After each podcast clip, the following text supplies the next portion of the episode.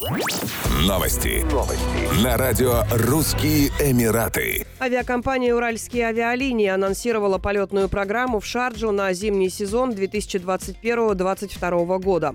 Как сообщил авиаперевозчик, полеты из семи регионов России будут выполняться практически ежедневно. Из Новосибирска по понедельникам, из Екатеринбурга и Перми по вторникам, из Минеральных вод по средам, из подмосковного Жуковского по четвергам, из Санкт-Петербурга по пятницам, из Нижнего Новгорода по воскресеньям. Стоит отметить, что Шарджа не единственное направление уральских авиалиний в Объединенные Арабские Эмираты. Зимой самолеты авиакомпании будут летать в Дубай и Рас-Аль-Хайму из нескольких городов России.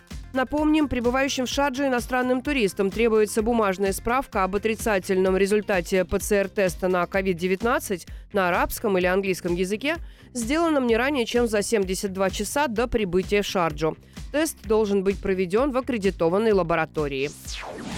Департамент здравоохранения Абу-Даби предостерег местные медицинские учреждения от завышения цен на ПЦР-тестирование – Ведомство призывает все учреждения, оказывающие данные услуги, придерживаться фиксированной цены в размере 65 дирхамов, 17 долларов 80 центов.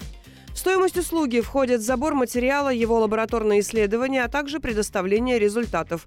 Отмечается, что фиксированная цена должна применяться как к стандартным, так и к срочным тестированиям на основе циркуляра номер 108 от 2021 года. Нарушителей протоколов лишат возможности предоставлять данные услуги населению. Кроме того, нарушителей ждут крупные штрафы. В департаменте напомнили, что население самостоятельно оплачивает тесты при отсутствии симптомов COVID-19, а при их наличии тестирование будет проведено за счет государственных программ. Еще больше новостей читайте на сайте RussianEmirates.com